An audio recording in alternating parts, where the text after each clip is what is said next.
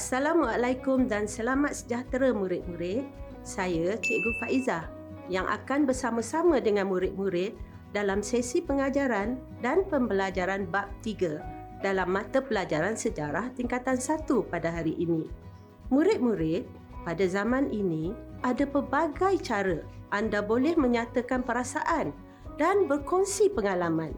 Contohnya, murid-murid akan melukis dan menulis untuk menggambarkan perasaan dan cerita masing-masing. Lukisan dan cerita yang dihasilkan akan dilihat dan dibaca pula oleh rakan-rakan, guru dan ibu bapa. Sekiranya dimuat naik ke media sosial, akan dibaca pula oleh semua orang. Bukan setakat di Malaysia sahaja, bahkan boleh dibaca dari seluruh pelosok dunia. Hari ini, cikgu akan bawa murid-murid balik ke zaman dahulu. Zaman sebelum manusia mengenali tulisan. Di mana huruf dan abjad tidak wujud. Pada pendapat murid-murid, bagaimanakah manusia zaman prasejarah menceritakan kehidupan pada zaman dahulu? Murid-murid, apakah objektif pembelajaran yang perlu anda capai pada hari ini? Di akhir sesi pengajaran dan pembelajaran, murid-murid dapat yang pertama menyatakan maksud zaman prasejarah, memberikan contoh inovasi peralatan untuk kegunaan seharian dan kelangsungan hidup manusia prasejarah, menyenaraikan lokasi zaman prasejarah di dunia dan di Asia Tenggara, mencadangkan sekurang-kurangnya dua kepentingan memelihara dan memulihara tinggalan zaman prasejarah. Murid-murid, kita fahami dahulu apakah yang dimaksudkan dengan perkataan prasejarah. Pra bermaksud sebelum. Dalam bahasa Sanskrit, zaman prasejarah dikenali sebagai nirleka. Nir bermaksud tidak ada dan leka bermaksud tulisan.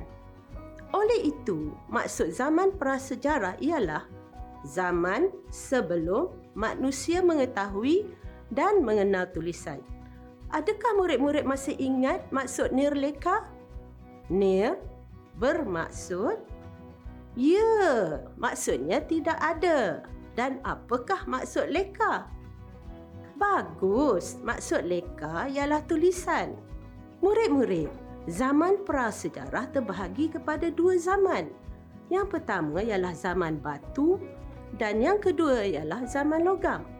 Zaman batu terdiri daripada tiga zaman iaitu zaman paleolitik, zaman mesolitik, zaman neolitik dan yang keempat ialah zaman logam. Zaman paleolitik yang wujud di antara 2.5 juta tahun sebelum Masihi sehingga 8000 tahun sebelum Masihi. Adakah murid-murid sedar bahawa manusia yang hidup pada zaman Paleolitik berada dalam satu zaman yang sangat mencabar? Manusia pada zaman ini menggunakan peralatan yang diperbuat daripada kayu, batu dan tulang dan tulang binatang untuk aktiviti memburu dan juga untuk kegunaan dalam kehidupan seharian peralatan yang digunakan sangat ringkas dan kasar. Pada zaman Mesolitik, yang berusia di antara 12,000 tahun sehingga 4,000 tahun sebelum Masihi, peralatan yang digunakan oleh manusia masih sama. Manusia pada zaman Mesolitik masih lagi menggunakan peralatan kayu, batu dan tulang. Walaupun begitu, kehidupan manusia telah berkembang menjadi bertambah baik jika dibandingkan dengan zaman paleolitik dan cuaca yang dialami pun telah berubah dan tidak terlalu sejuk. Manusia tidak lagi hanya berburu binatang. Manusia zaman prasejarah pada zaman Mesolitik telah mula menangkap ikan sebagai sumber makanan. Seterusnya, zaman Neolitik muncul pada 10,000 tahun sehingga 2000 tahun sebelum Masihi. Manusia yang hidup dalam zaman Neolitik mempunyai corak kehidupan yang lebih baik berbanding zaman Paleolitik dan zaman Mesolitik. manusia pada zaman Neolitik telah menunjukkan kemajuan dalam menjalani kehidupan seharian. Perkembangan teknologi membantu manusia zaman ini membuat tembikar dan melakukan aktiviti bercucuk tanam. Manusia pada zaman Neolitik juga menternak binatang dan mewujudkan kawasan penempatan. Selepas tiga tahap zaman batu, muncullah zaman logam yang berusia di antara 3,500 tahun sehingga 500 tahun Masihi.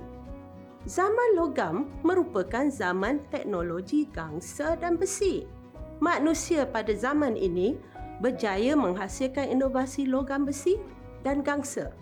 Contohnya, peralatan besi ialah kapak, tulang mawas, beliung dan mata lembik. Manusia pada zaman logam memburu binatang dan bertani. Selain itu, manusia pada zaman ini juga melakukan aktiviti pertukaran barangan. Peralatan yang lebih canggih memungkinkan manusia zaman dahulu melakukan aktiviti pelayaran. Baik murid-murid, bolehkah murid-murid berikan empat nama zaman prasejarah yang baru dipelajari? Nama-namanya ialah yang pertama, zaman Paleolitik, kedua, zaman Mesolitik, ketiga, ialah zaman Neolitik dan yang akhir sekali ialah zaman Logam.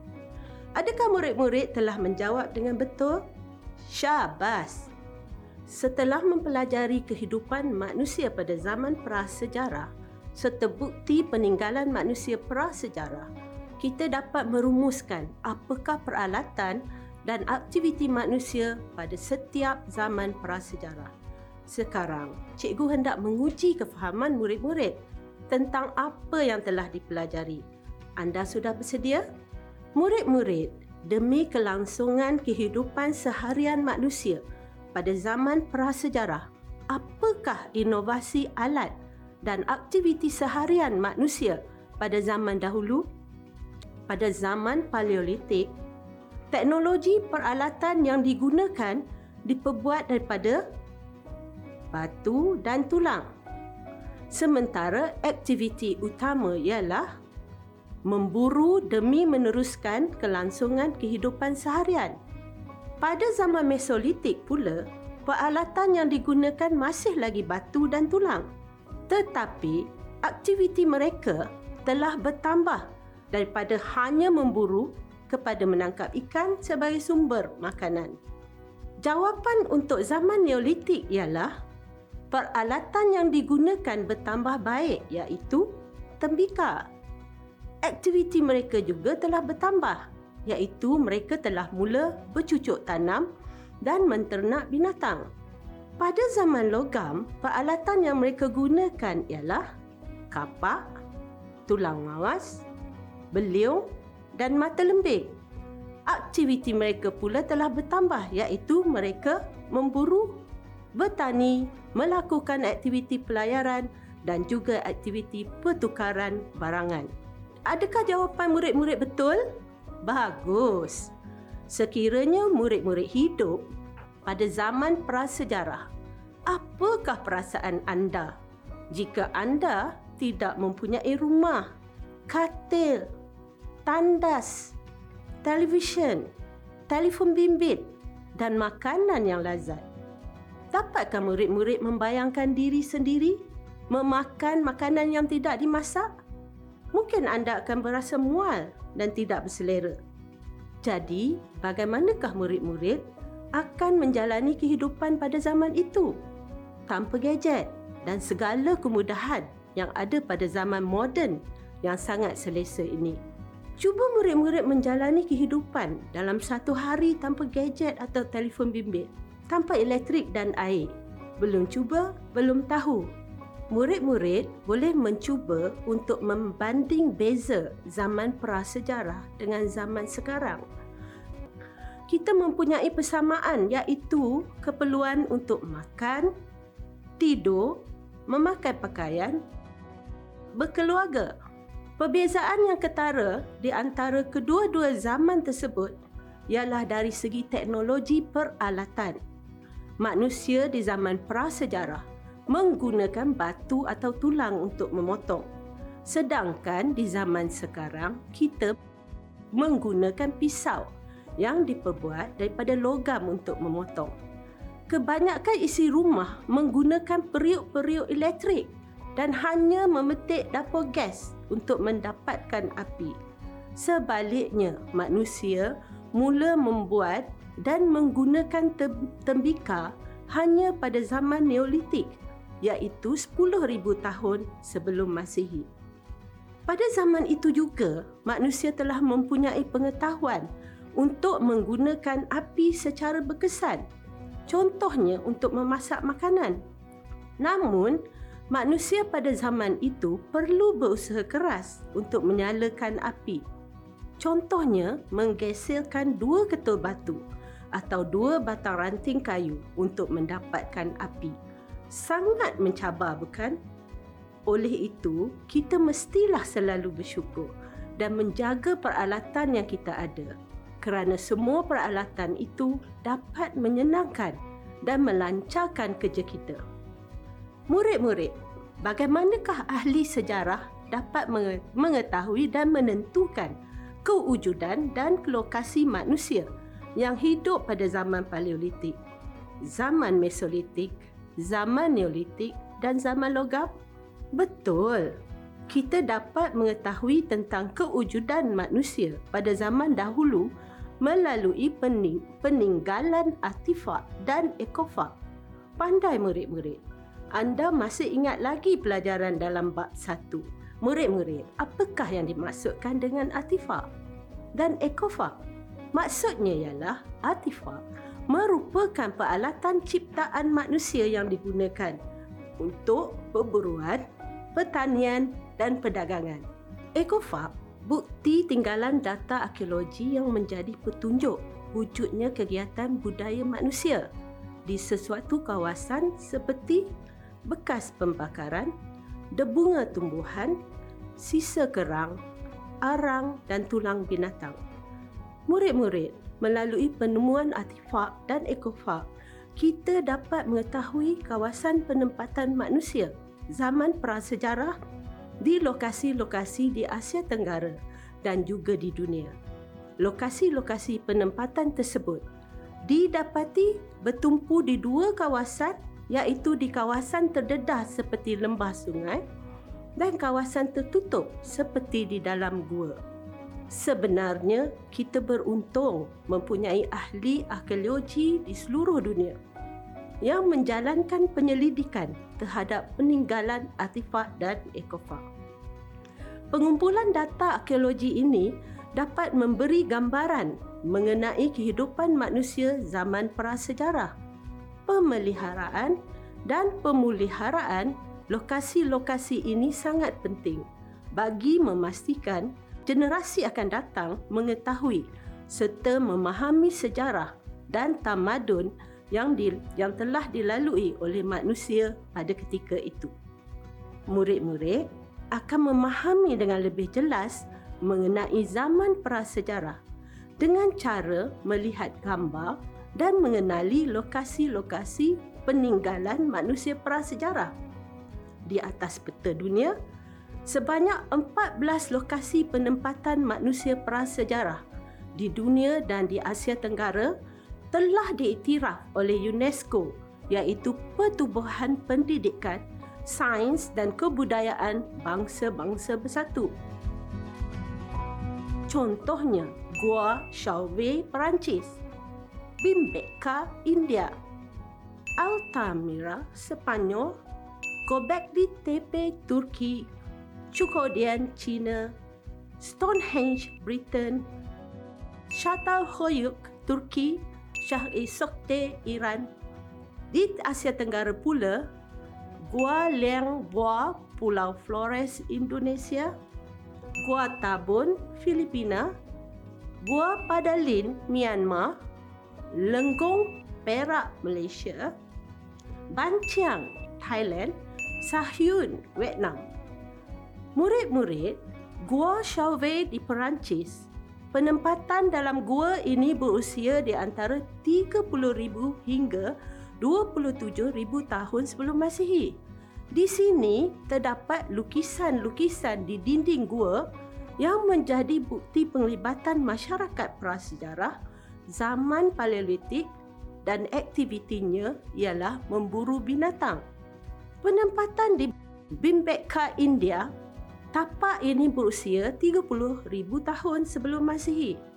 Peninggalan lukisan-lukisan di dinding gua menunjukkan bukti kehidupan manusia zaman prasejarah di India. Lokasi di Altamira, Spanyol berusia di antara 35,000 tahun sehingga 11,000 tahun sebelum Masihi. Di sini terdapat lukisan berwarna dan lukisan arang yang dilukis di lelangit dan dinding gua. Lukisan ini menunjukkan seni terawal di Eropah yang menggambarkan binatang contohnya seladang. Seterusnya, lokasi di Göbekli Tepe, Turki berusia 12,000 tahun sebelum Masihi. Lokasi ini merupakan penempatan manusia dengan tinggalan binaan batu di tapak yang mempunyai kaitan dengan upacara ritual atau tempat ibadah. Lokasi seterusnya ialah di Chokyodian, China yang ditemui pada 11,000 tahun sebelum Masihi. Lokasi tapak ini terletak 55 km dari Beijing di sini juga dijumpai rangka manusia yang dinamakan Peking Man. Di Britain, lokasi peninggalan manusia prasejarah dijumpai di Stonehenge yang berusia di antara 3700 tahun sehingga 1600 tahun sebelum Masihi. Lokasi ini merupakan tapak peninggalan manusia yang digunakan untuk upacara ritual dan tempat mengkaji bintang. Lokasi seterusnya ialah Shatal Hoyuk di Turki yang berusia di antara 7100 tahun sehingga 600 tahun sebelum Masihi. Peninggalan manusia di Shatal Hoyuk menunjukkan penempatan manusia prasejarah yang menjalankan aktiviti pertanian seperti penanaman bali dan gandum. Lokasi di Shah is Sokte, Iran tapak ini berusia di antara 3200 tahun sehingga 1800 tahun sebelum Masihi. Bukti peninggalan manusia prasejarah di sini ialah bangunan yang menunjukkan kehidupan masyarakat yang tersusun dengan kawasan perumahan, kawasan perkuburan dan kawasan pembuatan barangan harian.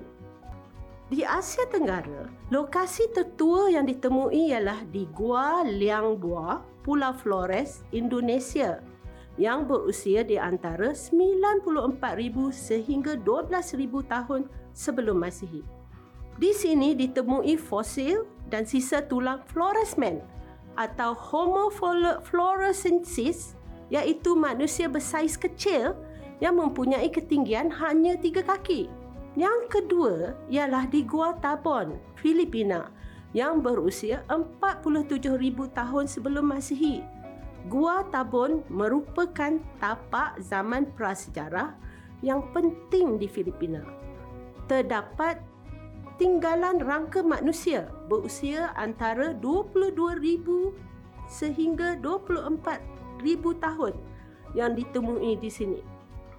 Yang ketiga, penemuan peninggalan manusia prasejarah dalam gua iaitu Gua Padalin di Myanmar yang berusia 13,000 tahun sehingga 11,000 tahun sebelum Masihi. Hasil penemuan lukisan di dinding gua dan peralatan yang digunakan membuktikan tapak ini menjadi tempat tinggal manusia pada zaman Paleolitik dan zaman Mesolitik. Penemuan lokasi yang keempat di Asia Tenggara ialah di Lenggong, di Lenggong, Perak, Malaysia yang berusia di antara 11,000 sehingga 10,000 tahun sebelum Masihi.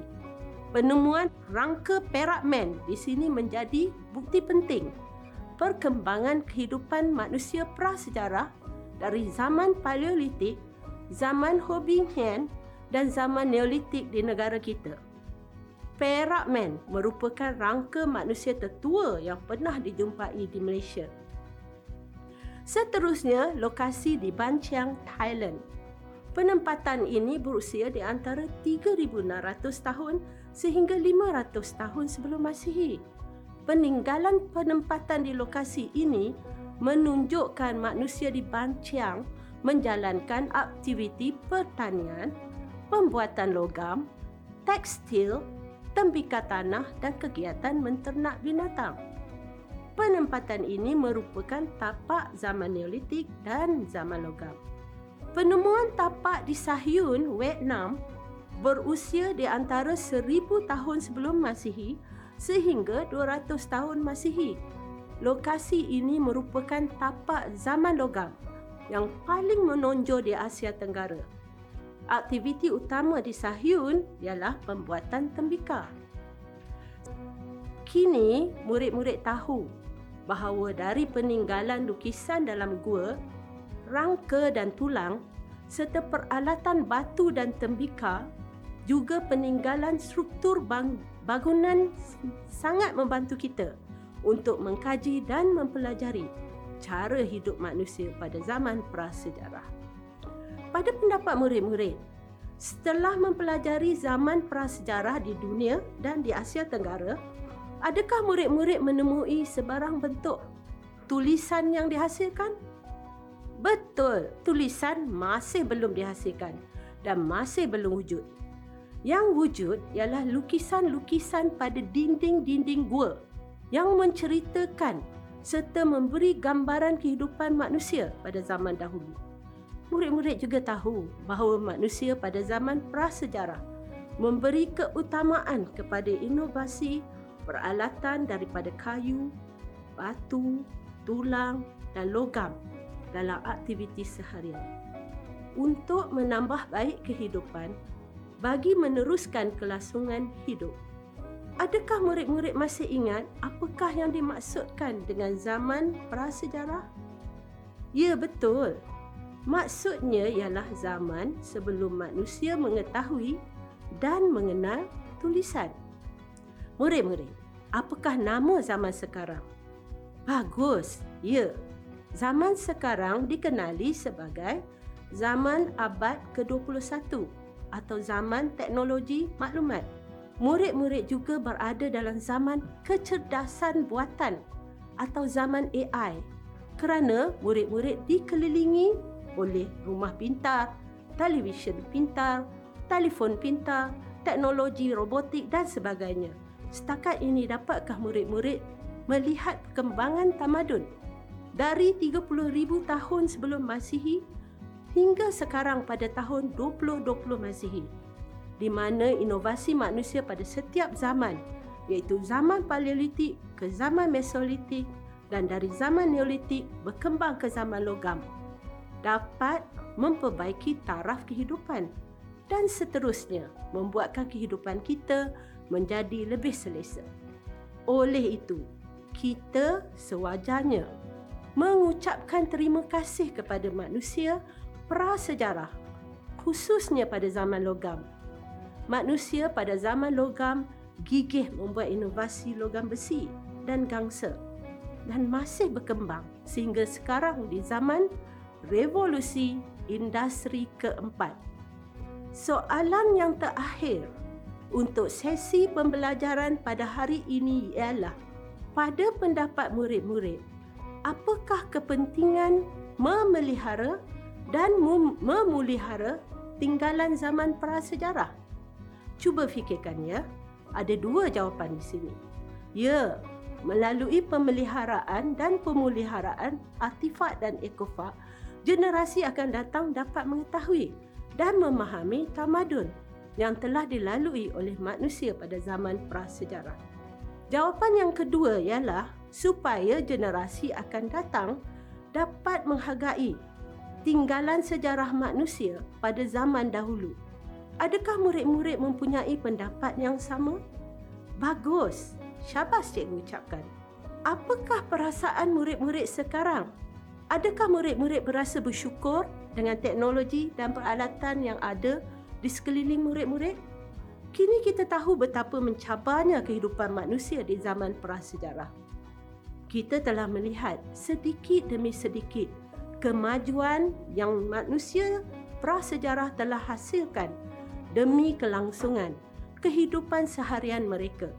Bukti peninggalan lukisan di gua, sisa tulang dan peralatan di lokasi-lokasi penempatan yang telah kita pelajari memberi pengetahuan kepada kita mengenai kehidupan mereka.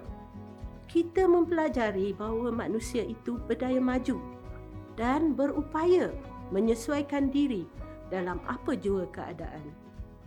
Baiklah murid-murid semua, sampai di sini dahulu pembelajaran kita pada hari ini. Semoga kita bertemu lagi ya murid-murid. Assalamualaikum dan selamat sejahtera semua.